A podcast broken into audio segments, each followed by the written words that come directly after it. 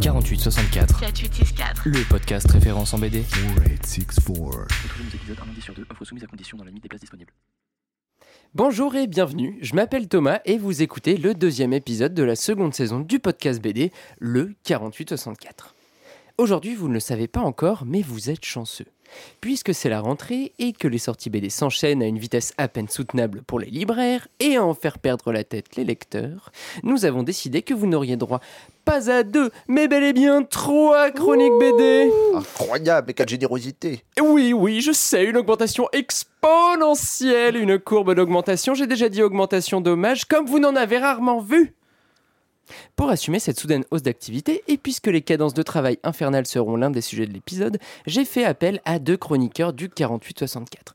Ils étaient déjà présents lors de l'épisode précédent, et vous allez apprendre à les aimer tout au long de la saison, puisqu'ils m'accompagneront sur chacune des émissions. Ce sera plus difficile pour l'un que pour l'autre, mais on vous dira pas qui. Alors... Bombastique. Je ne t'avais pas donné la parole, Sacha. On les surnomme l'exploratrice des abysses dessinés et le grand maître du multibulles. Salut Manon, salut Sacha. Vous avez déjà pris la parole, mais comment ça va ? Salut, ça va ? Ça va plutôt bien, ma foi. Oui, j'allais dire, Manon, on ne répond pas à une, réponse par... à une question par une question. On ne répond pas à ta réponse par ta réponse. Oh mon Dieu, qu'est-ce que c'est compliqué ! On entamera l'émission avec une petite balade du côté du cinquième arrondissement de Paris, dans le tout nouveau tiers-lieu Césure Paris, anciennement l'université la Sorbonne-Nouvelle, où s'est tenu du vingt-deux au vingt-quatre décembre dernier le festival Formula Bula. Ce sera ensuite à toi, Manon, de nous parler des aventures d'un personnage certes tricéphale, mais qui n'est pas le gardien des enfers dans... Les gardiens de la galaxie ? Mais ta gueule. Ouais, j'ai pas suivi. Euh, non, je vais parler du Grand je de Rachel Deville, publié chez Atrabile. Et qui sort le quinze septembre, donc qui sera sorti lors de la sortie. Qui sera sorti épisode. Depuis déjà deux semaines. Ouais, ouais. Dépêchez-vous. Sacha, tu poursuivras l'émission avec une dose de strass dans... Fashion de Lemon Haruna chez Le Lézard Noir. C'est pas Haruna ? Eh bien, tu sais quoi, sûrement, c'est j'ai Haruna. Pas mes notes. C'est en fait, Haruna. Sacha écrit super mal, du coup, il arrive même pas à se relire. Quand il nous prêtait ses cours à l'époque de la fac, c'était terrible. Lemon... Autant qu'il nous les prête pas, quoi. Lemon Haruna. C'est Haruna, c'est ça ? C'est un A, oui. Il y a même deux A. Enfin, euh, je clôturerai l'émission en évoquant L'Homme gêné de Mathieu Chiara, publié aux éditions Lagrume en cette rentrée. Avant toute chose, si vous appréciez l'émission et pour nous soutenir, pensez à vous abonner à la chaîne de podcast du quarante-huit soixante-quatre et à en parler à vos amis BDphiles ou non d'ailleurs, parce qu'il y en a un petit peu pour tout le monde. Et pour ne rien manquer de l'actualité du podcast, rendez-vous sur notre compte Instagram arobase le quarante-huit soixante-quatre. Et sans plus attendre, direction le cinquième arrondissement et le festival Formula Bula, Léo Jingle. quarante-huit soixante-quatre. quarante-huit soixante-quatre. L'actualité B D en continu.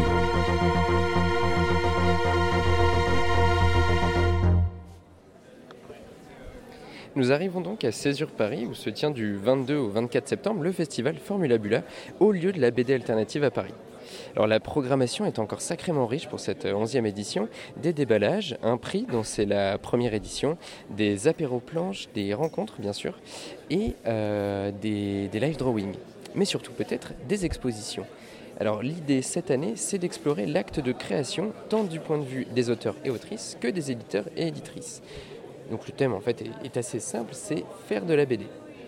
Alors dans la grande halle dans laquelle se tient la, la majeure partie du festival, c'est notamment là où vous retrouvez les stands des, des éditeurs et éditrices, l'exposition Formula Bula Magazine se déploie sur deux euh, d'assez, d'assez imposants panneaux euh, sur lesquels sont présentés les travaux de différents auteurs et autrices euh, internationaux notamment. Power Paola, une autrice colombienne, Lucas Wojciechowski, auteur polonais, publié chez Saella, auteur de Dum Dum, qui dessine sur AutoCAD, très rigolo de, de, de voir les dessous de la création de, de cet auteur, ou encore euh, l'américaine Leil Westwind, qui euh, publie euh, cette année, en cette année deux mille vingt-trois, euh, Grip, une bande dessinée euh, muette extrêmement bruyante aux éditions des Requins Marteaux. Alors comment se composent ces expositions ? Généralement une rapide présentation de, de, de l'auteur ou de l'autrice, euh, un certain nombre de planches, même d'ailleurs pas mal de planches, euh, des crayonnés, des storyboards et des interviews qui nous permettent, euh, nous permettent comment dire, de, d'explorer et de mieux comprendre le travail euh, des artistes et des auteurs, la façon dont ils le conçoivent, les origines, leurs influences. Euh, cette autrice qui vient du Fanzina parle notamment de Mad Magazine, euh, de Donald Duck avant ça, de Mobius également, de Robert Crumb pour, pour, pour le côté un peu fourmillant de son dessin. Les planches hypnotiques vous, vous happent le regard malgré les, les quelques reflets dus aux fenêtres de cette grande salle. Euh, de, de très belles expositions, encore une fois cette année, à découvrir à Formula Bula. Mais si les expos apportent une réponse à cette question, donc qu'est-ce que faire de, de la bande dessinée, on s'est dit qu'elle allait poser la question aux principaux concernés, c'est-à-dire donc aux, aux autrices, auteurs, éditeurs et éditrices qui sont tous réunis en un même endroit le, le, le temps d'un week-end, euh, serait aussi pas mal pertinent. Alors on va aller partir se balader entre les stands et voir ce qu'on nous répond.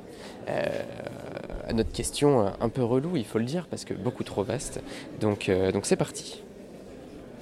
Donc en se baladant dans Formula Bula, nous arrivons au stand de, des éditions Misma, euh, dont nous rencontrons euh, l'un des, l'un des deux éditeurs, euh, que tout le monde connaît, les frères Misma, euh, mais vous êtes bien des entités euh, à part l'un et l'autre. Je pourrais d'ailleurs poser la question à, à tous les deux, on verra si les réponses sont les mêmes.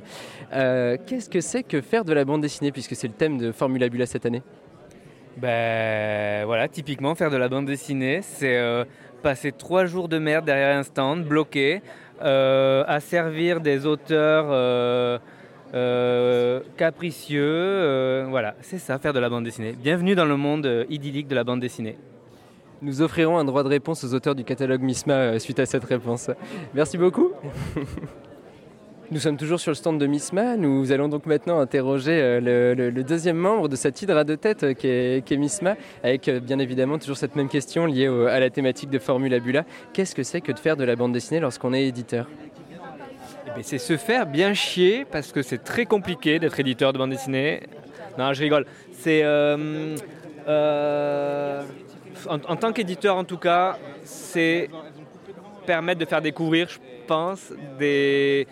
des auteurs ou des autrices qui justement euh, des fois sont inconnus ou euh, nous en tout cas notre plaisir ça a été ça, c'est de faire découvrir, de pouvoir publier des gens et se dire bah, tiens euh, ils, vont, ils vont se faire découvrir grâce à nous et euh, donc il y a une bonne partie d'aute- d'auteurs et d'autrices d'ailleurs qui ont commencé avec Misma, mais au départ c'est faire découvrir, pour moi c'est faire découvrir euh, à un plus grand public. euh, c'est toujours euh, dès qu'il y a un nouveau livre on a toujours l'espèce de petit enchantement de waouh, l'objet est chouette, on est toujours...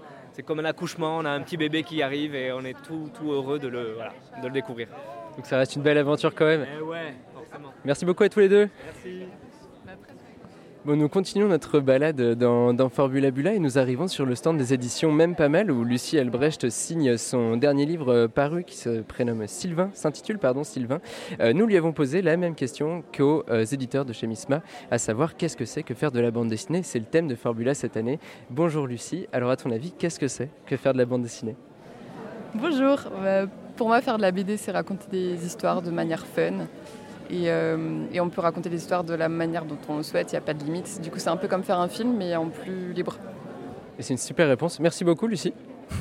Nos pérégrinations euh, bulesques nous ont menés jusqu'au stand des éditions réalistes où, où Cédric, éditeur euh, de, cette, euh, de cette structure éditoriale, euh, tient, tient le stand en ce vendredi, euh, seul. Les, les auteurs l'ont lâché, il faut croire. Hein. On est désolé, Cédric.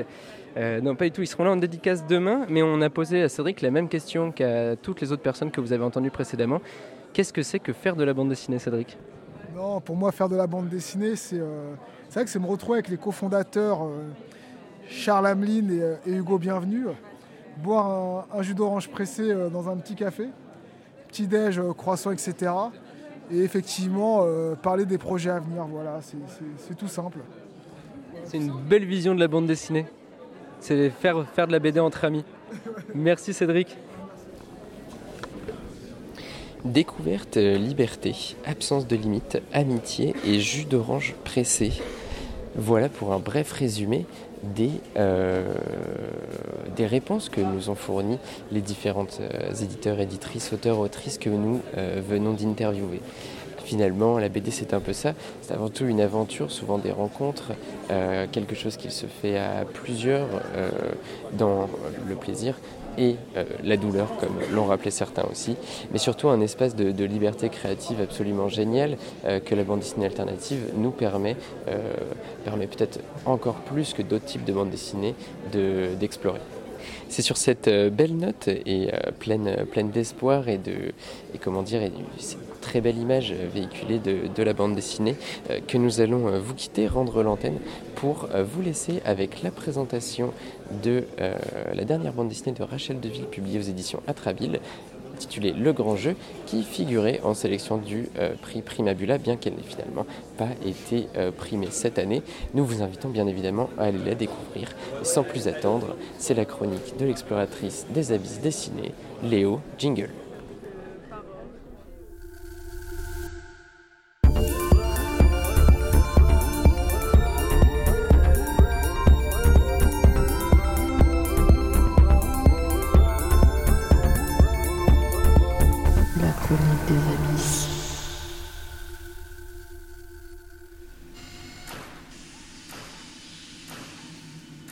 C'est sur ce bruit répétitif et lancinant que l'on découvre Gus, le nouveau personnage créé par Rachel Deville.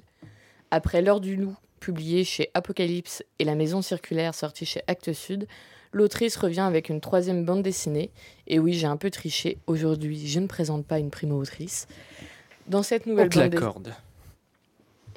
J'ai été trop lent, je me, je, ouais. je, j'étais en train de me, de me, me ressaisir. C'est pas très radiophonique. C'est très sensuel, merde. Bref, dans cette nouvelle B D, Rachel Deville dresse le portrait d'une société où les humains n'ont qu'une tête et des bras, ou pas de tête du tout, parfois ils n'ont que des jambes, bref, peu importe. Gus, lui, a trois têtes, et aucune partie de son corps n'est manquante, ce qui est visiblement peu banal, même dans ce monde. Jugé comme différent, il est moqué et dénigré depuis l'enfance. Comme dans notre monde, certains s'usent à l'usine où le rythme de travail ne cesse d'augmenter. Chaque personne, chaque rouage doit marcher parfaitement pour ne surtout pas ralentir ou pire, arrêter la chaîne de montage. Et Gus fait de son mieux pour accomplir cette mission. Mais Gus fait des erreurs et en plus, il ne va pas bien. Ou plutôt, ils ne vont pas bien. Car oui, chacune de ces têtes pense indépendamment les unes des autres. Il y a G, il y a U et enfin il y a S. À elles trois, elles forment Gus. Chacune des têtes a son caractère bien à elle, ce qui provoque régulièrement des embrouilles entre elles. Parfois, elles en viennent même aux mains et parfois, elles parviennent à s'accorder. En plus de son travail qui l'oppresse, des moqueries quotidiennes sur son physique, Gus n'a pas connu son père et cette absence semble le ronger. Une partie de lui déteste sa mère et se déteste un peu aussi. Il faut ajouter à tout ça les rêves qu'il fait, tous plus étranges les uns que les autres, où la réalité se mélange au fictif. Bref, pour tous ces maux, il consulte un psychologue pour essayer d'aller mieux. Mais cela ne semble pas fonctionner et les séances coûtent cher. À côté de ces séances, il se réfugie dans l'alcool. Très souvent tourné au ridicule, Gus s'est aussi montré en victime. Victime de son travail, victime de ses trois têtes, victime de sa classe sociale, victime des gens qui l'entourent. Bref, progressivement, il va s'interroger sur ses envies propres, sur qui il est réellement, et il va avancer vers ailleurs. Même si ce résumé ne respire pas la joie, cette bande dessinée totalement absurde est remplie d'humour. L'humour passe tout d'abord par le dessin, et notamment par la représentation de ces corps qui n'ont aucun sens. Ils vivent tous tout nus, donc les scènes prennent rapidement un tournant ridicule, et les personnages sont presque tous tournés à la dérision, ce qui est assez amusant. Ces corps humains presque complets sont représentés par une ligne claire modernisée. Les excroissances et les déformations des personnages s'appliquent aux cases qui se forment et se déforment au gré des planches, tantôt rectilignes et géométriques lorsque Gus est en consultation chez son psy, elles deviennent anguleuses lorsque Gus est à l'usine. Parlons d'ailleurs du dessin de l'usine. Elle est limbiratique, les onomatopées sont faites de grandes lettres épaisses, directement intégrées au décor. Elles s'accrochent au mur, au sol et au tapis roulant. Les rêves de Gus, eux, sont un régal pour les yeux. Les aplats noirs et de blanc sont enrichis par des trames hachurées, ajoutant ainsi des nuances de gris. Les perspectives se mélangent, les lignes habituelles tendent à s'arrondir, à se chevaucher. C'est une bande dessinée, bien dessinée, miam miam. Oui, j'ai beaucoup de vocabulaire. Et c'est une B D très fine dans son écriture. Tout n'est pas blanc ou noir, les personnages sont complexes. L'autrice aborde différentes thématiques liées à la santé mentale, notamment euh, la santé mo- mentale au travail, mais pas que. Et tout ça est représenté avec des corps déformés et beaucoup d'humour. Ça forme du coup un savant mélange qui, je trouve, fonctionne très bien et rend cette B D indispensable pour la rentrée littéraire. Tout à fait. Non, je ne vais pas dire tout à fait tout de suite parce que je ne vais pas donner mon avis. Mais merci Manon pour cette chronique, je donnerai mon avis plus tard. Je vais d'abord passer la parole à Sacha, notre grand maître du multibulle. Y a-t-il aussi des usines dans lesquelles on, euh, on impose euh, des, des cadences infernales et surtout peut-être dans le multivers, existe-t-il un univers où les personnes euh, ont les mêmes formes d'excroissance que dans ce grand jeu de Rachel Deville? Bon, c'est vous qui les qualifiez d'excroissance, hein, pour eux c'est naturel, vous savez. C'est vrai, tout oui, à fait vrai. C'est la normalité. Euh, et puis ensuite, euh, du point de vue des cadences infernales, personnellement, moi j'aime pas trop m'activer. Donc, pas trop de cadence infernale. L'uniforme est obligatoire néanmoins parce qu'il y a un standing à observer, mais sinon pour le reste. Le, le tablier suffira. Le tablier suffira. Très bien. Euh, bah, Rachel Deville, je connaissais pas. Je pense pas avoir lu ses autres B D. Euh, donc je découvre avec, je découvre avec le grand jeu. Mais moi aussi, Sacha. C'est et fou puis, ça. Tout ce, que de points communs. Tout ce qu'on partage. Donc, oh là là, c'est beau. On devrait faire un podcast. euh, je pense que le premier truc qui m'a saisi, c'est la construction des cases. Elle a vraiment une manière de construire ses pages et, euh, et son déroulé euh, et ses séquences euh, d'une manière très labyrinthique qui d'abord renvoie en fait finalement à l'espèce de monstruosité qu'est l'usine dans laquelle Gus travaille. Mm-mm. Parce que ouais, c'est ça la première scène d'ouverture, hein, c'est lui perdu dans cette espèce d'usine euh, qui l'avale complètement. Dans, dans ce sens-là, il y a un truc un peu chaplinesque. Euh, on se rappellera... Euh, merde, comment il s'appelait ? Les temps modernes. Merci. Tu vois que t'as de la culture. Je suis archiviste audiovisuel, évidemment. Tu travaillerais pas dans le cinéma patrimonial, ah, toi oui, oui, oui. Euh, Voilà, c'était cette séquence des, des temps modernes. Euh, donc, euh, ça, m'a, ça m'a assez bluffé. Et puis, effectivement, il y a ce truc complètement décalé de personnages un peu bizarroïdes. En même temps, euh, lui qui a trois têtes, d'un coup, c'est un monstre, alors qu'il y en a, ils ont pas de bras, pas de torse. C'est pas juste tête, une paire même. De jambes. Euh, Littéralement. Avec ouais, une ouais. grosse tête énorme posée dessus et ils boivent leur verre avec leurs pieds. Enfin, bref, c'est, c'est, c'est grotesque, mais ça fonctionne très, très, très bien. Et, euh, et après, bah, le, pour le coup, euh, j'ai eu peut-être un... Je pense que j'ai eu quelques soucis avec le rythme de la B D. Mais euh, c'est pas qu'il est mal fait, c'est que le, le propos et euh, le, le, la teneur de la B D demandaient un rythme très lent. Et, euh, dans le, et qui, qui, moi, m'a pas suffisamment capté, je pense, pour... Euh, Pour, pour me garder jusqu'au euh, bout, quoi. Ouais. Ouais, voilà, ça.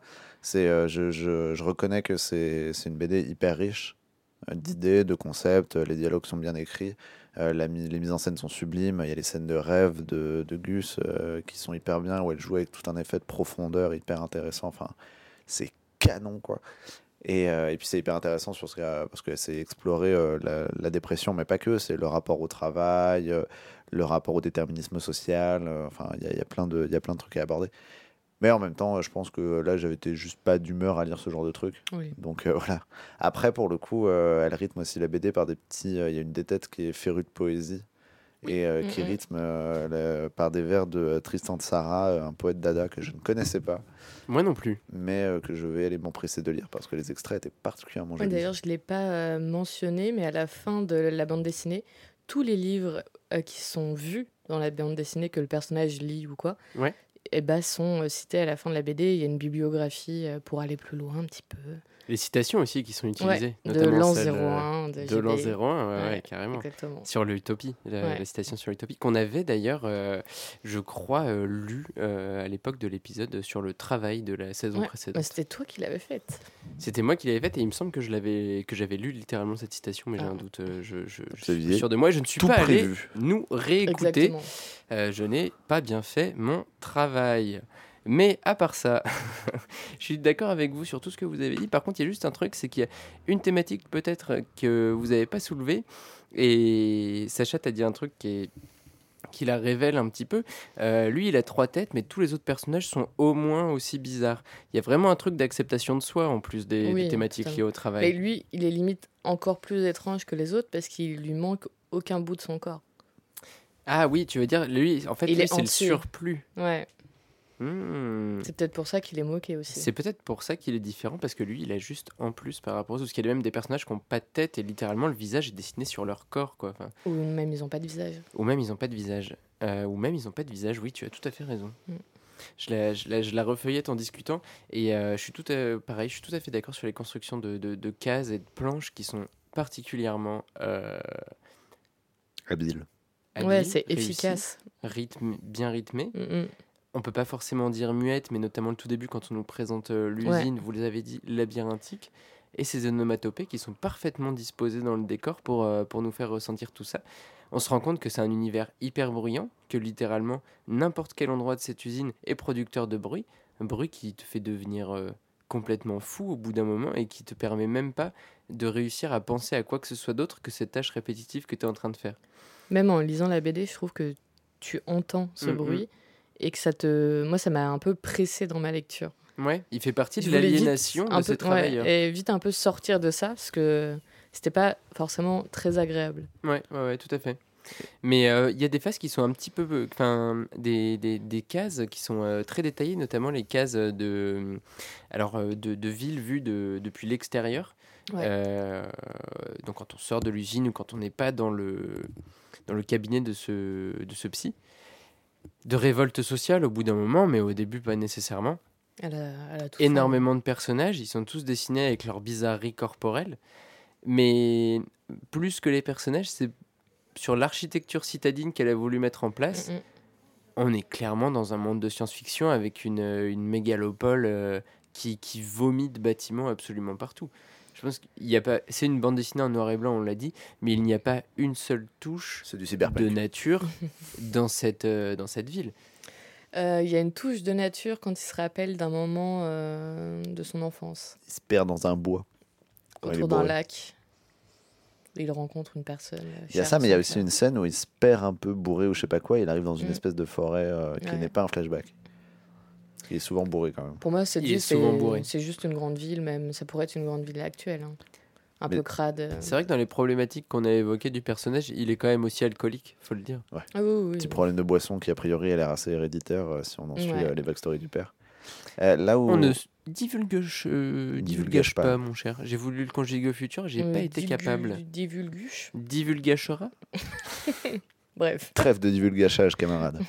Non, euh, là où je l'ai... J'ai... La, la B D m'a fait une impression quand même très positive sur justement ce traitement du travail aliénant, parce qu'en soi, c'est pas, enfin, c'est pas une thématique révolutionnaire, tu vois, des B D sur le travail, il y en a eu. Et... Effectivement. Il y en a des très bien. Et, euh, et euh, le, les cadences infernales, pareil, c'est un truc euh, qui, qui est vu et revu et revu. Mais par contre, le faire par l'imaginaire, et en parlant de santé mentale... Et voilà, c'est, elle, elle arrive quand même, je trouve, à le faire avec... beaucoup de, beaucoup de caractère et une identité propre, en fait. Complètement. Parce que j'ai l'impression d'avoir déjà lu ou été dans cette situation, et en même temps, j'ai pas l'impression d'avoir vu ce qu'elle a fait ailleurs. Ouais, je suis d'accord. C'est ça où, où je la trouve vraiment, euh, vraiment très chouette. Une autrice rare, mais à ne pas louper. Surtout pas louper. Hein. Et je l'ai pas mentionné, mais c'est une B D qui est quand même assez épaisse, qui fait plus de cent quarante pages, il me semble. Je peux te donner ouais. la pagination dans un instant. Il suffit que j'arrive en bas de ce P D F. Mais tu peux voir combien de pages, Thomas ? Le P D F fait cent soixante pages. Voilà. Bon. Mais bon, ça, il n'y a pas cent soixante planches. Donc il y a quand même coup, pas mal de, de planches. Et j'avoue, au début, euh, j'avais pas, comme on l'a en version numérique et pas en version papier, j'avais pas fait gaffe à la taille de la bande dessinée. Je ne m'attendais mmh. pas à ce qu'elle dure aussi longtemps. Et en la lisant, en fait, tu te rends pas compte des pages qui défilent, je trouve. Que ça se passe. Toi, tu as été complètement prise dans ce monde ouais, et, euh, et tu étais partie pour rester mmh, encore un moment ouais. avec. Euh... Mmh. Là où Sacha, au contraire, avait un, un truc un petit peu de, de longueur par moment, toi, que, que tu voyais. Bah, il y a une routine qui se fait assez rapide. Alors, sur la fin, ça s'accélère un peu, mais euh, oui, c'est l'usine, la beuverie, le psy, l'usine, la beuverie. Le psy, entrecoupé de voilà, sa daronne, ouais. entrecoupé de phases de flashback où on va revenir sur sa vie à lui, on le décrypte. Et, euh, et en même temps, au début, j'étais un peu décontenancé par le fait qu'elle rajoute euh, justement cette thématique de bah, d'introspection et de travail psychologique, euh, mm-hmm. le fait qu'elle nous montre ces scènes de lui qui se cherche, qui se pose des questions sur sa vie, qui se sent responsable euh, de, de la dissolution du couple de ses parents, enfin voilà, qui sont des choses bateau entre guillemets qui en qui même temps euh, déjà, résonne, ouais. euh, résonne très bien euh, dans, dans l'œuvre. Donc euh, voilà, il y avait... Enfin, euh, c'était amusant de voir comment elle... A, j'ai l'impression qu'elle partait sur deux thématiques et deux approches très différentes, mais en fait, ça fonctionne très bien en symbiose dans, ouais. dans tout le récit. C'est, il y a c'est très chouette. Il y a une chose dont j'ai essayé de parler avec euh, Manon il y a deux trois jours, et où vraiment j'ai eu du mal à mettre les mots dessus, mais je pense que je vais réussir à le formuler pour toi, cher auditeur, chère auditrice. Euh, qui illustre bien ce que tu dis là sur la, la fusion de ces deux thématiques, d'un côté la santé mentale et de l'autre celle du, du travail. C'est euh, le fait qu'il ait trois têtes et ce problème euh, de, de, de différentes personnalités qui ont du mal à cohabiter entre elles, lui, il en souffre. Ses employeurs en tirent profit. Ouais. Et ils lui font faire l'équivalent de plusieurs euh, emplois fois, euh... Euh, en, en même temps. Mm-hmm. Et, et ces souffrances sont, au travail seraient du coup d'autant plus légitimes, alors qu'en réalité, euh, sa hiérarchie lui reproche du fait de ces trois personnalités de ne pas réussir à faire les, les choses qu'on lui impose. Et du coup, j'ai trouvé que c'était un des éléments qui était particulièrement fin dans l'écriture du personnage de, de Gus, Pour, euh, pour relier ces, ces deux thématiques, euh, justement, au-delà de celles qu'on connaissait déjà, de, de la souffrance au travail, des dépressions que ça peut causer, et cetera. Ouais. C'est un personnage qui représente vraiment très bien la manière qu'on peut avoir de se diviser soi-même. Parce que là, on, enfin, c'est même pas une question de parler de troubles de personnalité, de, d'en avoir peur, c'est juste... On est tous fondamentalement euh, remplis de contradictions et très paradoxal oui. dans plein de moments de pensée. On est en colère et en même temps on n'ose pas parler, et en même temps on a envie de faire ça et en même temps on pense qu'on n'est pas, on n'est pas légitime pour le faire. Enfin bref, c'est elle a, avec un procédé très très simple qui est euh, cet homme à trois têtes, elle rend, mm-hmm. euh, elle rend ces questionnements euh, qui je pense nous concernent tous euh, ultra palpables, et c'est hyper intelligent. Elle n'a pas forcément besoin de passer par une introspection trop longue du personnage parce que c'est visible dès le départ. En fait, juste posons-le là. Observons-le et faisons-le vivre. C'était beaucoup plus malin. Ouais. Merci pour cette bande dessinée qui, comme tu l'as dit dans ta chronique, est un indispensable, c'est ça que tu as dit ? Exactement. De la rentrée dessinée ? Je sais pas ce que j'ai dit, je sais plus. Ah bah bravo, euh... c'est pas comme si tu avais ta feuille avec le mot écrit sous les yeux. Ah, mais la cadence infernale du podcast nous fait tout voilà, oublier. Ah, tu nous exploites. Oh, terrible, terrible, terrible. D'ailleurs, deuxième Manon a une deuxième semaine. Tête qui est en train de pousser. Sacha, je vous dis même pas combien il en a avec les différents univers qu'il visite. Et... Il prend toute la place. Elles sont toutes énormes. C'est un gros melon, gros multimelon. Énorme melon. En parlant d'énormes melons, euh, non, c'est pas vrai du tout. Hein. On va partir du côté du Japon et de la Fashion Week de Tokyo, puisqu'on enregistre à Paris. Allons voir ce que font euh, les villes qui ne sont pas les capitales mondiales de la mode, mais bel et bien nos banlieues de la mode, comme j'ai envie de les appeler maintenant. C'est euh, très pédant, parce que ah, je, pense que je pense que Tokyo, ça doit rester un peu hype. Hyper pédant, j'y connais rien à la mode en plus, j'ai tout appris grâce au manga que tu vas nous présenter tout de suite, mais on verra ça juste après le jingle. Léo, c'est parti. Le multibulle de Sacha. Bonjour, bonsoir à tous et à toutes. Aujourd'hui, sortez vos gilets strassés, vos bottes à fourrure et vos chapeaux disproportionnés. On va faire une petite incursion dans le fascinant monde de la haute couture avec Fashion de Lemon Haruna. Alors il se trouve que depuis peu, je me découvre une passion pour la haute couture et la mode, que ce soit avec les formidables défilés de Drag Race France ou avec le manga. L'année dernière euh, était paru le manga Miroir par les auteurs de The Promised Neverland chez Feu Casé, euh, qui était une suite de petites nouvelles en collaboration avec Chanel et euh, qui, plus qu'un placement de produit, euh, parlait surtout de euh, la manière d'exprimer euh, sa personnalité avec euh, les vêtements et les accessoires. Il continue en... de placer quinze titres dans ses chroniques. Hein. Ouais, attends, c'est un peu de storytelling et tout. Euh, t'as, dit vrai, que, t'as, t'as dit aux auditeurs qu'on allait apprendre à se connaître, alors moi je me présente un petit peu, tu vois. Enfin bref, après était sortie euh, l'excellente série euh, Boys Run the Riot, finie en quatre volumes, euh, chez euh, Akata, euh, qui proposait un fascinant récit. Un de plus. Ouais, bah écoute, euh, c'est pas fini en plus. Sur euh, la transidentité sur fond de streetwear, et euh, je vous le recommande vraiment très très chaudement, c'est excellent Boys Run the Riot.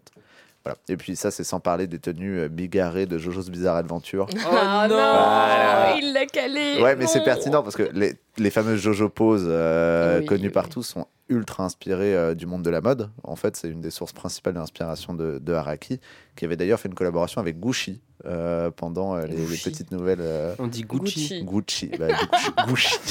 Gucci. Gucci. Gucci. Tu peux le dire comme tu veux, Sacha. Je dis français. Gucci. Gucci. Euh, bref, bref, le temps voilà, d'une courte aventure de son personnage, Rohan.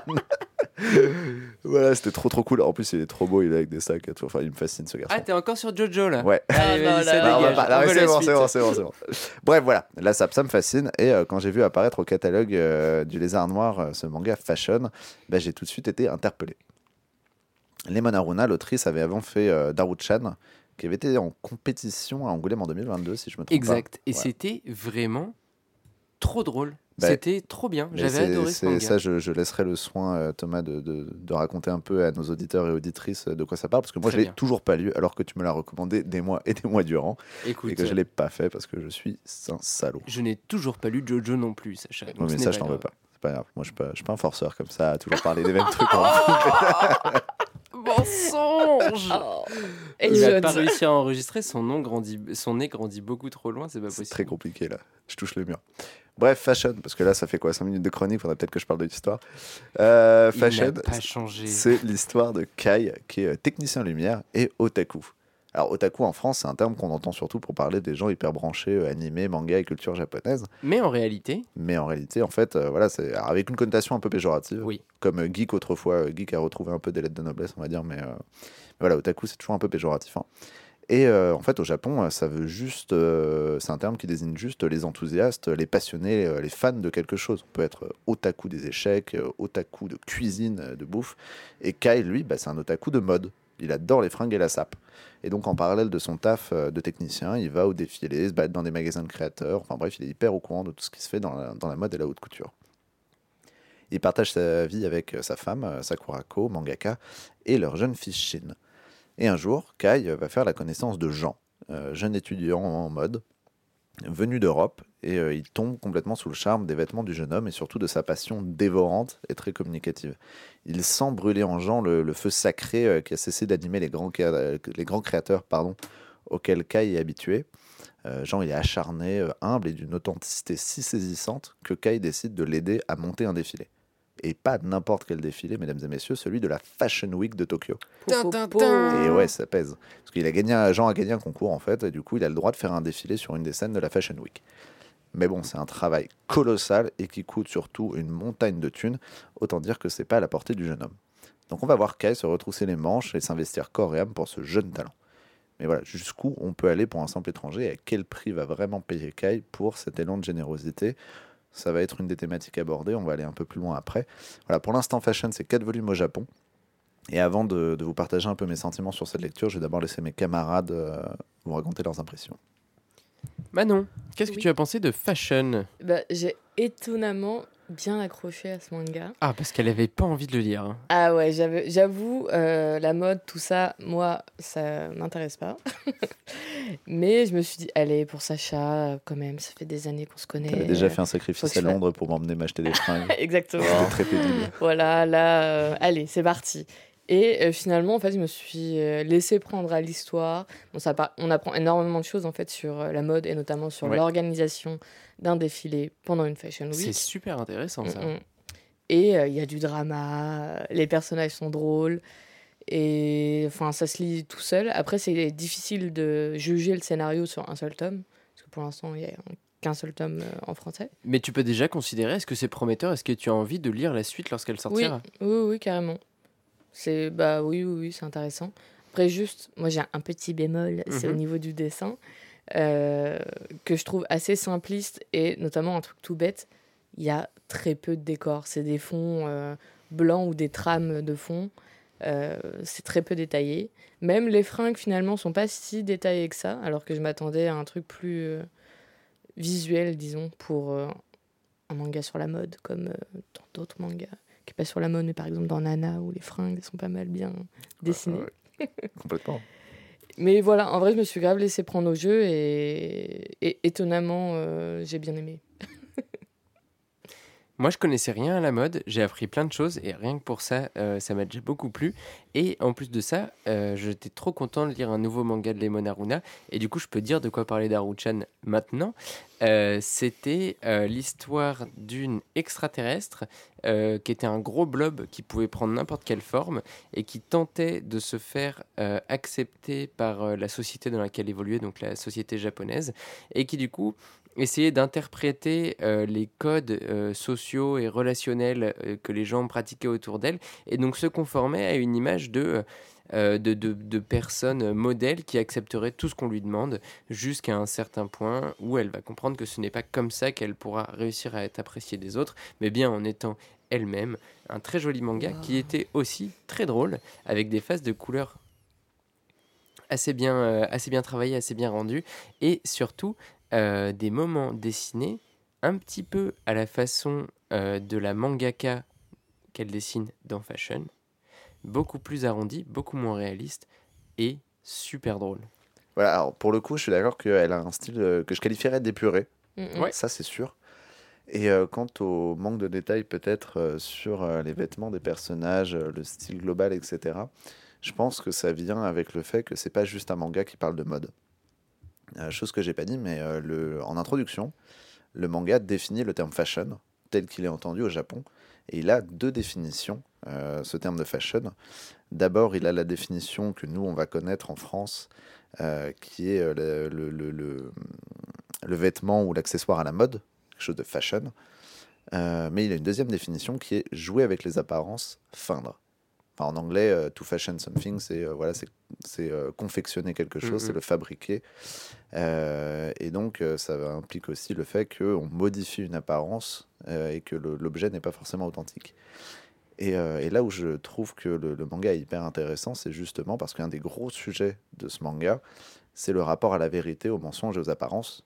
Et je trouve ça intéressant, parce que je pense que c'est de ça dont, on, dont Lemon Haruna veut réellement parler, en fait, et qu'elle a complètement raison d'utiliser le monde de la mode et des vêtements pour oui. parler justement des apparences, mais qui ne sont pas seulement les apparences physiques, qui sont euh, le, le, le, la, la personnalité, la représentation de ouais. soi, euh, la, qu'on, qu'on, qu'on impose et qu'on l'image présente qu'on autres. Cherche à renvoyer. Voilà, exactement.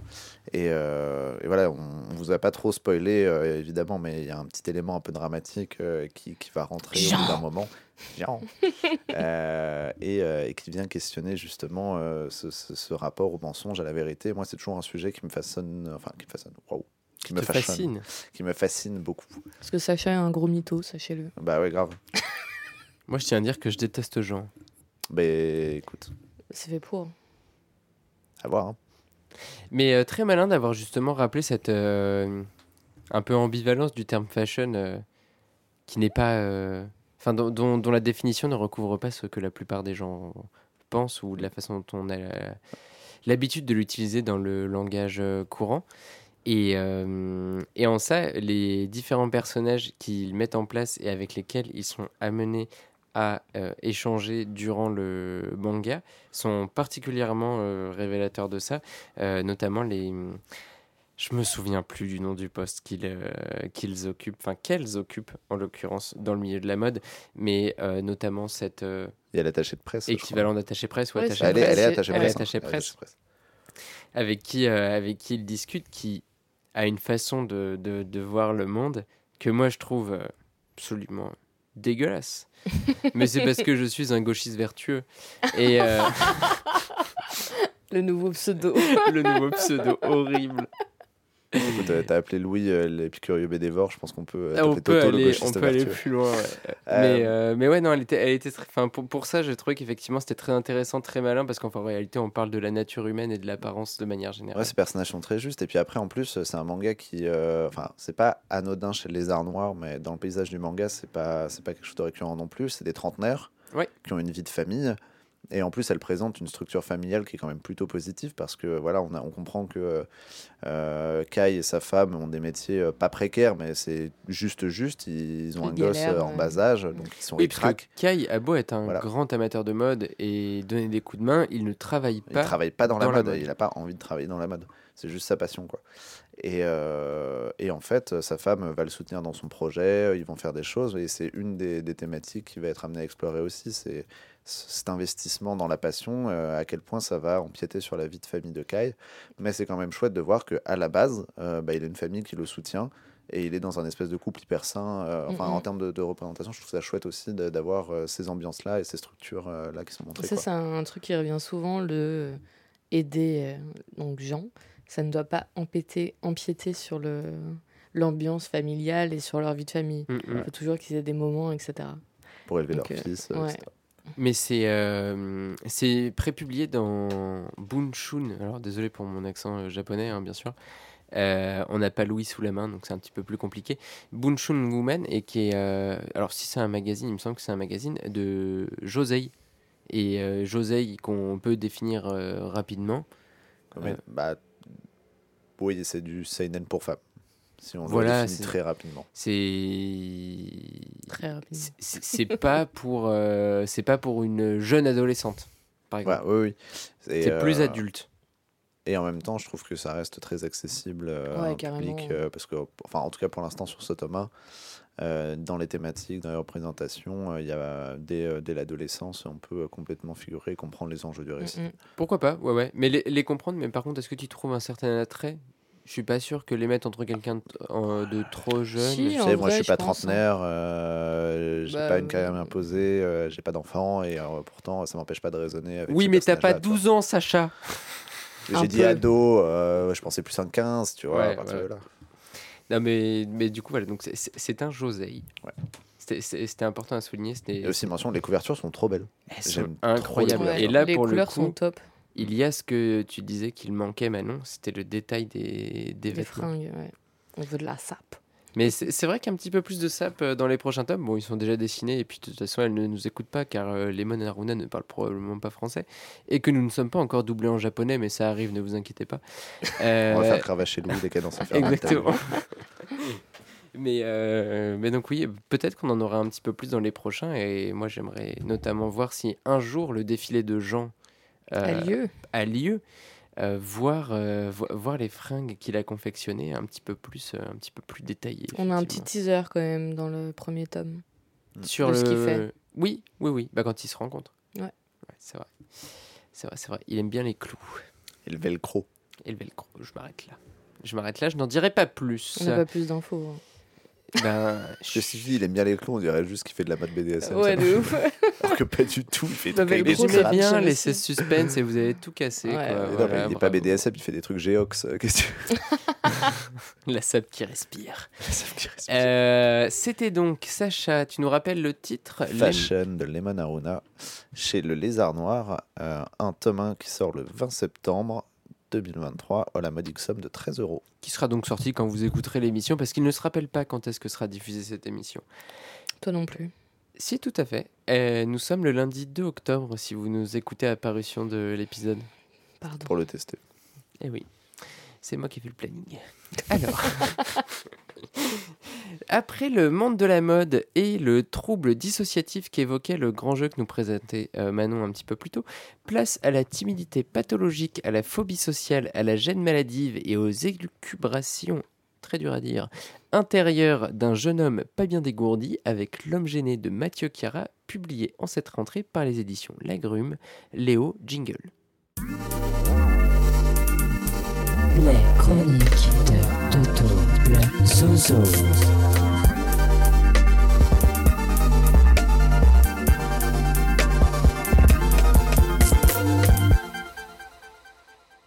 Remarqué en deux mille seize pour le très drôle hors-jeu qui s'amusait des clichés véhiculés par l'univers du football, et bien que la Coupe du Monde de rugby batte son plein, l'auteur ne cède pas à la facilité d'une recette toute faite et facilement réutilisable, exit le sport. Mais si la thématique change, l'humour et la finesse avec lesquels Mathieu Chiara s'en empare restent intacts.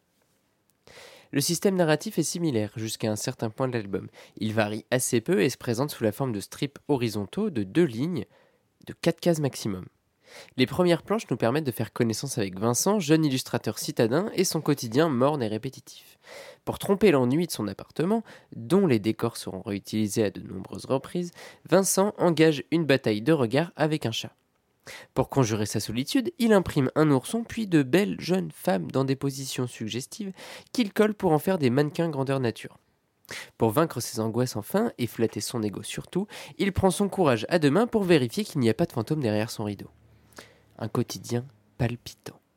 Mais dès la troisième scénette, on comprend qu'on ne se trouve pas face à une simple bande dessinée humoristique. Je tiens à préciser que j'ai mis « simple » entre guillemets, car euh, je ne voulais pas dénigrer les bandes dessinées humoristiques en disant ça, dans laquelle les gags s'enchaîneraient sans forcément plus de continuité que Vincent ou son appartement.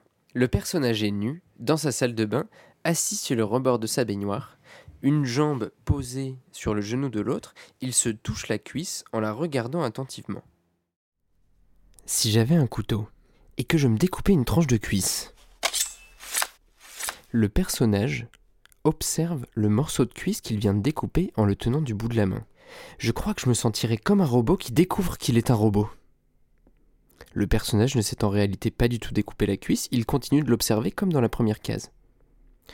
Bref, allons exécuter nos tâches journalières. Bien que l'exemple ici soit volontairement caricatural, tout laisse alors à penser que Vincent est capable de réflexions bien plus poussées que de simplement se demander ce qu'il va faire aujourd'hui. Et c'est à l'emménagement dans son immeuble d'une jeune et belle femme prénommée Julia que tout va basculer. Comment la rencontrer ? Lui adresser la parole ? Comment interpréter tel ou tel comportement ? Dès lors, on assiste à un déferlement de questionnements qui engloutissent notre protagoniste jusqu'à l'étouffement. Mais Julia, dont le comportement en société est radicalement différent de celui de Vincent, ne semble pas d'avis à laisser son voisin à son apparente apathie. Un premier apéritif, un bref échange épistolaire, et voilà notre dragueur improvisé socialement inadapté, propulsé dans la maison de famille de la femme qu'il courtise, ou tout au moins tente de courtiser. Et alors là, la nouvelle bande dessinée de Mathieu Chiara prend tout son sens. Le destin, l'impact des événements passés sur nos comportements une fois adultes, le temps qui passe, les ellipses signifiées par ces superbes pages colorées, l'existence même et la nature des relations amoureuses. J'ai autant ri des bévues de notre anti-héros qu'étais ému par les émotions qu'il vit ou était impacté par les questions qu'il se pose. Alors certes, l'anti-héros socialement inadapté et pas sûr de lui pour un sou peut sembler être un thème récurrent de la bande dessinée, qu'elle soit autobiographique ou non. Cet homme gêné et ses élucubrations, c'est toujours aussi difficile à dire, m'ont notamment fait penser au fabuleux mister Wonderful de Daniel Cloves qui était également publié dans un format horizontal allongé à l'italienne. D'ailleurs, laissez-moi vous dire un mot de la femme, elle est superbe. Superbe album, couverture imprimée en Pantone.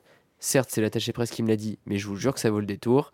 Il faut absolument aller le feuilleter en librairie, le papier est épais et rend parfaitement honneur au dessin de Mathieu Chiara, fin de l'imparté. Mais la finesse du trait de l'auteur, l'expressivité de ses personnages, dont les visages sont assez peu détaillés et qui passent en grande partie par leur posture, ou tout simplement la beauté même de certaines grandes cases et enchaînements, euh, soit des représentations de corps, soit de nature, tout ça couplé à une intelligence narrative, notamment dans la gestion du rythme et à la qualité d'écriture qu'on souligne trop peu souvent en bande dessinée, ont fait de cet homme gêné l'un de mes véritables coups de cœur de cette rentrée. Et oui, mesdames, messieurs, je sais que vous l'attendiez, c'est faux, mais j'en suis très heureux de vous le dire. Enfin, pour conclure cette chronique, une lecture, oui, encore une, désolé. Vincent, Julie et sa cousine Brigitte prennent l'apéro et dansent dans la maison de famille c'est des Julia. Deux jeunes femmes. Ah bah oui, merde. Ouais bah bravo. Tu peux continuer, c'est pas grave, hein. Ouais. On n'est pas Gucci, on est Gucci. Blablabla. On n'est pas le nom de mes personnages. Eh bien, vous aurez le droit, chers auditeurs, à la voir deux fois parce qu'on va pas couper ce moment où vous les entendez être super méchants avec moi et je vais vous la refaire tout de suite. Enfin, pour conclure cette chronique, une lecture. Vincent, Julia et sa cousine Brigitte prennent l'apéro et dansent dans la maison de famille des deux jeunes femmes. Vincent refuse de danser et une discussion sur les coïncidences et l'amour se lance. Après un temps d'échange, Julia se lance dans un monologue passionné. Pour moi, non, il n'y en a pas. Ce n'est qu'une illusion liée à notre intérêt pour le sujet de l'amour. On pourrait trouver beaucoup de coïncidences dans notre histoire amicale à toutes les deux par exemple. Sauf que nous ne les recherchons pas parce que l'enjeu est différent. L'amitié suffit à elle-même. C'est tout différent lorsqu'il s'agit d'amour. Sitôt qu'une histoire sentimentale prend forme, nous cherchons à la rendre extraordinaire. Et pourquoi fait-on cela ? Parce que nous avons peur de nous tromper. Est-ce la bonne personne avec laquelle je m'engage à construire ma vie ? Est-ce que ça pourrait être plus intense avec une autre personne ? L'histoire extraordinaire est la réassurance du bon choix. Lorsque deux personnes se plaisent, c'est cette sensation d'être bien ensemble qui compte. Et c'est dans cette sensation que réside le sentiment amoureux. L'histoire extraordinaire est tout à fait accessoire. Au lieu d'écouter ce que nous ressentons, nous recherchons des preuves pour nous assurer sur nos choix. Mais il ne s'agit pas de choisir, à mon avis en tout cas. Alors, euh, qu'avez-vous pensé, mes très chers confrères, mes très chers consoeurs, mes très chers podcasteurs, mes très chères podcasteuses, mes très chers chroniqueurs du quarante-huit soixante-quatre de cette bande dessinée, mais avant peut-être de euh, ma prestation, me décernez-vous un Oscar ? Non. Non ? Un Grammy, si tu veux. Un Grammy ? Bon, ok, un Grammy. Je me contenterai du Grammy pour ma première interprétation. Euh, L'Oscar, on verra pour plus tard. En route pour les Césars. Manon, qu'as-tu pensé de cet homme gêné de Mathieu Chiara ? J'ai beaucoup ri, Comme c'est je... très drôle. Ouais, c'est très drôle. Comme je suis une personne pas très organisée, j'avoue, j'ai fini de la lire euh, au travail et euh, j'ai dû euh, me retenir de rire à côté des gens qui travaillaient vraiment. Sinon, tu allais les déranger. Oui, et puis ils allaient comprendre que je ne travaillais pas. Bah bravo, j'espère Mais... qu'ils nous écoutent. Mais oui, c'est très drôle. Euh, t'en as parlé du format. Il est super agréable parce que la couverture en... est rigide. Donc même s'il y a beaucoup de pages, c'est très agréable à lire et à tenir en main, en oui. bon format à l'italienne. Tout à fait. Et euh, c'est vraiment une B D sur des petites looses. Mais tu sais, genre, le genre de petites looses où même... Euh, Trois ans après, tu y repenses dans ta douche en mode « Ah putain, il y a trois ans, j'ai fait ça. » Et t'es encore gêné de, du moment où tu l'as fait. Ouais, totalement. Et c'est exactement ça, en fait, cette B D. Et voilà. C'est... Est-ce que c'est pas plein de petites looses qui créent un gros loser ? Ouais, de ouf. Mais on est tous un peu des gros losers. Donc, en tout cas, tout à fait. Euh, dans mon entourage. Écoutez, on le prend tous super bien autour de cette table. Mais non, mais moi y compris. Je te parle plus. Et non, c'est super drôle, c'est bien fait. Les dessins sont cool. Euh, de loin, c'est mieux qu'en gros plan, quand même. J'ai préféré les dessins en plus... Euh... Quel connard. Vous n'avez pas entendu notre ingé son, mais il a dit que moi aussi, j'étais mieux de loin qu'en gros plan. Voilà. On ne lui donnera l'insulter. Jamais de micro, il est juste super méchant. Insultez-le dans les commentaires, c'est parti. Euh, voilà, je sais plus où j'en étais. Hashtag fuck Léo. Fuck Léo, ouais. Les fucks célestes de Léo. Bon, on divague. Euh, B D très drôle et, euh, et très touchante aussi, sur, par euh, moments, parce que lui, en fait, il y a des moments où il est totalement angoissé. Nous, on rigole de ça et, oui. et c'est pas forcément très cool. Mais on s'y retrouve. C'est un peu comme si on s'observait, nous, euh, mais de l'extérieur, un peu comme euh, quand on joue aux Sims, finalement. J'aime beaucoup la comparaison avec les Sims parce qu'il a vraiment un personnage de Sims par moment. Ouais, de ouf. Euh, pardon, pas un personnage de Sims. Des, des, enfin, le personnage a des attitudes de Sims par moment. Bref, il manquait un mot dans ma phrase. Sacha, qu'as-tu pensé de cet homme gêné ? Eh bien, écoute, euh, j'ai lu L'Homme gêné juste après Le Grand je. Tout à fait. Donc là, j'étais dans un espèce d'après-midi où je me suis enchaîné genre cinq cents pages de monologue intérieur d'un frustré. Et Qu'en as-tu coup, pensé, Sacha ? C'était une expérience de lecture un peu particulière. Euh, déjà, je suis très content d'avoir l'objet en main parce que j'ai pas pu le lire en physique et euh, le format à l'italienne en P D F, euh, c'est un peu une douleur. Ce qui ne m'a pas empêché de passer un excellent moment parce que pour le coup, c'est vrai que c'est très très drôle, euh, cette espèce de, d'humour, de décalage un peu absurde et cynique, euh, ça fonctionne hyper bien. Et, euh, et ouais, on sentait dès le début, il y avait ce côté effectivement un peu strip, scénette, sketch, ce que tu veux. Oui. Euh, mais dès le début, on sent qu'en fait, on, Mathieu Chiara est en train de nous emmener dans un récit beaucoup plus grand. Et, euh, et voilà, alors je sais pas trop quoi penser de la fin par contre. Ah ouais ? Ah ouais, moi j'ai rien compris. Justement, je... il y a un moment où... Euh... Enfin, c'est pas que je, je, je passais à la fin directement, mais c'est vrai que je sais pas si euh, on s'arrête au bon moment de la vie de Vincent, tu vois ce que je veux dire ? Ou... Enfin, je sais pas, il y a un moment où... Je sais pas, la fin m'a fait, m'a fait bizarre en fait. Tu vois, il y a un moment où c'est ah bah c'est fini. Et ouais. En fait, je pensais qu'il y en aurait encore derrière. C'est abrupt comme ça. Un fin. Peu abrupt. Euh, néanmoins, très très bien, très finement écrit. Je, les, les, les lettres qui s'envoient, parce qu'il y a des passages de full paragraphe avec une écriture envolée complètement ouais. conne. Et c'est, c'est trop, trop drôle. Trop drôle. Ouais. Il m'a complètement conquis avec ça. Ils écrivent à la manière de. De nobles du Moyen-Âge et en fait très caricaturaux. Moi si j'aurais dû lire enfin si j'aurais dû lire si j'avais dû lire un extrait j'aurais pris cela parce que je les trouve à pisser de rire. Je l'ai fait lire tout à l'heure à ouais. un de mes collègues, il n'a lu du coup il n'avait pas du tout lu la bande dessinée, je lui avais très rapidement euh, expliqué de quoi ça parlait. En ouvrant, il est tombé directement sur la page. Oh la lourdeur du mec en se tapant une grosse barre et euh, c'est, c'est un petit peu ça ouais, c'est un peu euh, ça ouais. l'idée. Ouais. Ah bah oui parce que là on est clairement sur une espèce de loser magnifique euh, qui euh, bon, qui est très en chien ça par contre euh... Parce oui. que le cousin, il fait de course. Ah, la dame, elle est sexy, je devrais, lui... je devrais aller lui parler, t'as vu. Et, ah, mais dans euh, mais sa en tête. Même temps, voilà, c'est, c'est... Mais on comme on a, on a tous des espèces de petites lubies, de bandes de machins, de trucs. Enfin, le, le. Non, c'est un personnage qui est en fait très finement écrit dans sa, dans sa maladroitesse, dans... dans son stress, dans son silence aussi. Euh, les personnages de Julia et Brigitte sont très très chouettes aussi. Mm-hmm. Euh, au début, j'avais un peu de mal avec le personnage de Julia, avec une espèce d'extravertie euh, qui d'un coup comme ça, paf, euh, euh, s'immisce ou en tout cas invite un inconnu euh, dans sa vie aussi. Elle prend en épaisseur voilà. euh, progressivement. Et, ouais. euh, mais ça fonctionne, ça fonctionne vraiment bien parce que euh, parce que enfin voilà, moi ça me faisait en fait ce qui est pas ce qui est bizarre, c'est pas tant que, euh, que Julia soit extravertie, c'est juste que en fait, du coup, tout se déroule un peu comme dans les fantaisies de Vincent. Mm-hmm. Et du coup, au début, j'étais un peu gêné ouais. que ça se passe selon euh, son plan à lui, en, avec des gros guillemets, tu vois. Mais, euh, mais en fait, oui, le récit prend une toute autre dimension. Il y a plein de moments euh, de, de réflexion hyper intéressantes et toujours, euh, toujours entrecoupés de cette espèce d'humour et de légèreté qui rend la, la lecture ultra agréable. Et tu l'as dit, c'est, c'est un peu chapitré. Oui. Et en fait, c'est très malin euh, la manière qu'il a eu de découper ses séquences et de nous indiquer de où est-ce qu'on se situe dans le temps, dans l'espace, dans la tête de Vincent. Enfin, c'est, c'est très, très malin. Non, c'est une B D hyper intelligente. Avoir des pages de couleurs pour signaler l'ellipse. Ouais. Et pas que ça, aussi au niveau du dessin. Il ouvre la porte et son lui enfant, son lui fait. adulte, son lui vieux. Son lui face à un mur. Exactement. Enfin, voilà, c'est, c'est, il y a plein de petits... Ouais, très c'est malin. Une B D qu'on lit comme ça, mais en même temps, à relire, ça fourmille, à mon avis, de petits détails, de petits machins. Ouais. On peut y retourner, de petites subtilités, en fait, à implémenter euh, ça et là. Et je pense que tu re-rigoles à chacune des blagues, ah bon. qui sont pas réellement des blagues, mais des, des, des gags. Ouais. Est-ce que c'est réellement des gags ? Oui, il y a des chutes, on peut parler de gags. Euh, à chaque euh, à chaque relecture. Et en plus euh, sur une, une planche, les vieux prennent tarif. Du coup, euh, c'est signe d'une bande B D. Ils prennent super cher, ouais. Ils ils, ils qualifient sa voisine de vieille croûte euh... et autres. Sans ouais, animosité auprès de nos auditeurs ouais, et auditrices de plus de soixante ans. Ouais. ouais. Aucune. C'est ça. C'est mais, euh, mais par contre, pour en revenir alors, sur, sur deux de vos remarques, déjà, moi je trouve ça dingue que les grandes planches, notamment de nature, t'aies pas trouvé ça super beau, parce que moi je trouve ça super beau et je pense que la terre entière devrait trouver ça super beau. Non. Donc euh, je t'invite à aller euh, vivre dans entière. Le multivers avec notre grand maître Sacha.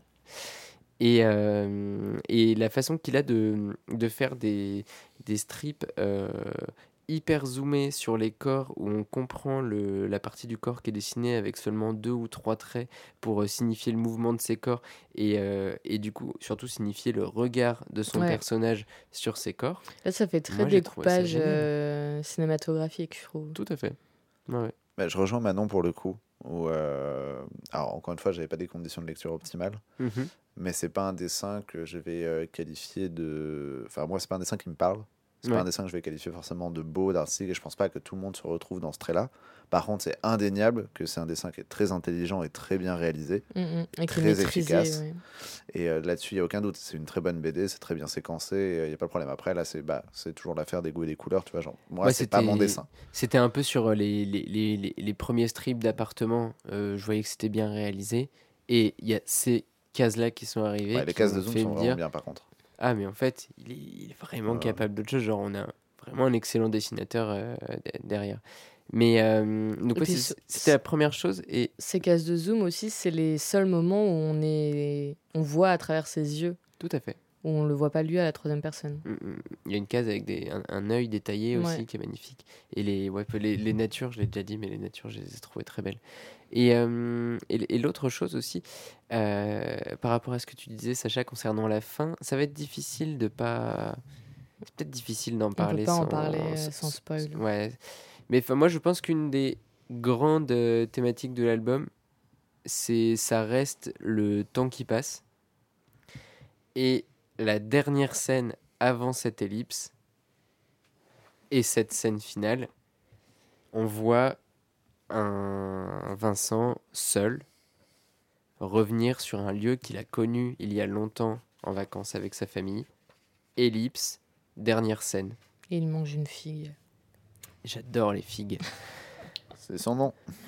Et, euh, et je pense que c'est pour vraiment asseoir définitivement cette, euh, cette thématique, parce que la gêne et le ressort comique est l'un, l'une de, des, des thématiques, l'hypertimidité et le, le questionnement perpétuel du personnage. Mais j'ai l'impression qu'il y avait comme un fil rouge beaucoup plus grand derrière et, euh, et qu'il l'a assis avec, euh, avec cette dernière scène. C'était vraiment un, un, un point final et, euh, et, et en ça, je l'ai trouvé, je l'ai trouvé très bien cette, cette fin justement. Vous voyez ce que je veux dire ?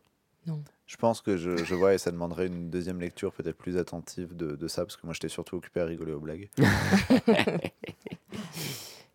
Et euh, concernant les natures, au départ, on est dans cet appartement. Oui. Des scènes hyper répétitives, très drôles, mais très répétitives. Lorsqu'on arrive dans la maison de Brigitte, qui est donc la cousine de Julia, qui a récupéré cette maison de famille. Il y va pour passer des vacances parce que Julia l'a invité, je vous le rappelle, parce que bon, on donne les noms des personnages, mais vous n'avez pas encore eu la bande dessinée potentiellement. Cette maison est en pleine nature. Il y a un changement euh, de relation et dans la façon qu'a Vincent de se comporter avec les personnes autour de lui, qui passe du tout au tout, puisque, en fait, livré à la nature, il est aussi euh, livré au monde extérieur. Il ne peut plus se réfugier dans la solitude de son appartement. Oui, il n'a plus le choix aussi. Il est en week-end avec des gens, il ne va pas rester dans sa chambre. Bon, je vois pas le problème. Oui, Sacha, on sait que tu fais ça, notamment à Londres, mais...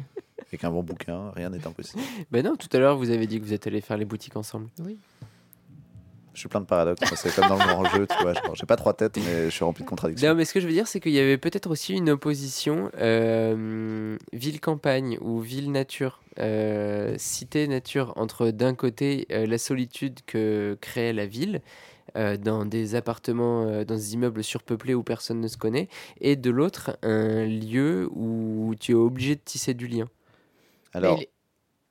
je t'en prie, vas-y. Il est aussi obligé de tisser du lien, parce que là, il partage ce lieu avec d'autres personnes alors qu'il vit seul en ville. Mm-hmm. Donc, je sais pas si c'est vraiment une dualité entre ville et campagne. Voilà. Je, me, je me suis posé la question, mais je suis pas sûr que ce soit ça non plus. Hein. Je... je sais pas, parce que tu prends le personnage de Brigitte, mm-hmm. qui... Qui, euh, qui a une vie et évolue dans ce milieu-là, et lorsqu'on la rencontre, elle a un côté solide. Enfin, elle a, elle a aussi une espèce d'atmosphère de solitude qui l'entoure. Ouais, euh, on la qualifie, euh, les, les personnages la qualifient d'un peu rustre, où elle est dans son truc, dans son monde, dans son rythme. Frustre. Frustre. Frustre. Frustre.